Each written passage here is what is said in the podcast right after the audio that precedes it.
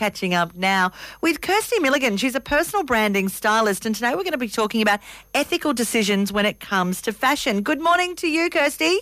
Good morning, Mel. How are you doing? I'm not too bad. Thanks so much for your time this morning. As a stylist, when I was reading the information about the work that you do, I kind of thought, wow, because not a lot of stylists are out there saying, come on, we need to be ethical about this. Rather, they're like, well, this is the latest fashion, let's whack it on your back. Oh, it, it was a real um, kind of punch in the face for me when I found out uh, or started uncovering how unethical and unsustainable the fashion industry is. And I, I had that moment where I had to decide, am I going to stay in the fashion industry? Um when it's like this, it doesn't match my values, or am I going to leave? And I thought, you know, you can't fight from the outside. We have to start fighting from the inside. And fortunately, it's the fight is growing, but it's just growing really slowly.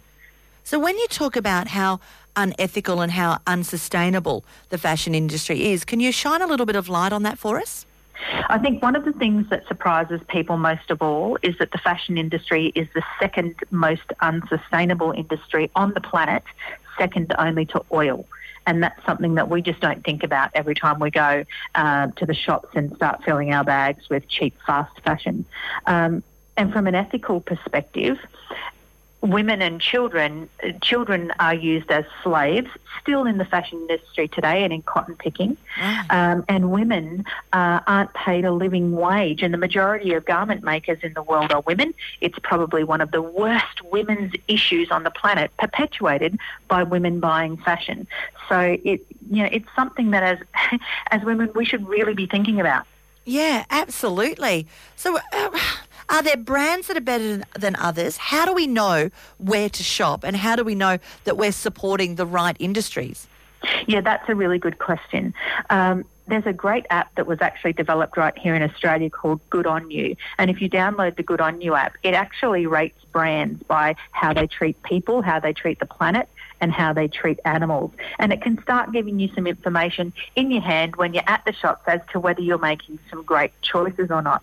But it's not just where we shop, it's how we shop. We are consuming fashion at a rate that we just can't wear as much as we're buying. And we're throwing away more fashion than we're throwing away most other things. So don't just think about where to shop, think why you're shopping. Why do you need new clothes? I actually stopped shopping for an entire year Um, to have a think about what I was going to do within the fashion industry, and, and what my consumption was doing and why I was consuming so much. And you know what? I never left the house naked once, even though I didn't buy anything new for myself for a whole twelve months. Wow. Actually, that's kind of a light bulb moment for me, because um, I, I often describe one room in my house as my personal shame. And when you open it, it literally is just A, a room that's been turned, torn, turned into a cupboard, and inside there are just piles of clothes, and some still with their tags on that I have never worn, things that I bought on impulse and thought, yes, I really like it, and then realised that, well, while I can lose weight, I can't lose height. So I'm almost six foot tall, so play suits are never going to work on me, and yet I own a ridiculous amount of them that I can never wear. So that idea of doing twelve months of not buying something is really, really enticing, but also terrifying, because we're almost bred to be consumers. Yeah, uh, look, consuming things gives us dopamine, and our brain is heavily addicted to dopamine, and we, we love the we love the action of shopping more so than we love the things that we go home with. Yeah. Because we do. We live they go in bags on the floor, and they hang in the wardrobe with the tags on, and we haven't always bought them for a great, great reason. And not shopping for a while will really start to teach you what you look good in and what you actually love wearing. Um, and then when I did start shopping again, now I'll only buy pre-loved or from ethical labels, but I very rarely buy brand new. And I teach my clients, um, because I wanted to weave it into my styling, uh, exactly the right things to buy for their body shape, for their colours, for their style personality, so they could buy less and wear more, and hopefully tackle it from those few perspectives. It's a really good idea to understand your body shape and what you should wear, because I don't know how many of us, how many times, have bought something, got it home and put it on and go, no, that's crap, and you've never worn it again. Well, I would say eighty percent of the stuff that I take out of women's wardrobes is just the wrong shape for their body. Yeah. There's it's just it's a lovely, lovely outfit for somebody else. Yeah, that's so true. And and retailers are getting smarter and smarter in the way that they sort of um, uh, hit us with their different sales and stuff. I cannot tell you how often I get notifications to my my mobile phone mm. saying, click here, everything's ten dollars, click here, everything's seventy percent off. And you find yourself going, oh, my God, I don't want to miss out. Yes, there's the scarcity mentality. If I don't grab it now, yes. I went, and I've saved fifty dollars by spending ten dollars, but you really still spent ten dollars. Yeah. And but we have to ask ourselves, do I need that in my life? Do I actually need that in my life? Um, and, and am I standing? Am I matching my values? Do I support child slavery? Do I support women being underpaid? No. Well, then, you know, I probably don't need a ten dollars T-shirt because there's a reason it's ten dollars. Yeah, see, and that's absolutely a little bit terrifying. So can we talk about this app again? What's the name of it? It's called Good On You.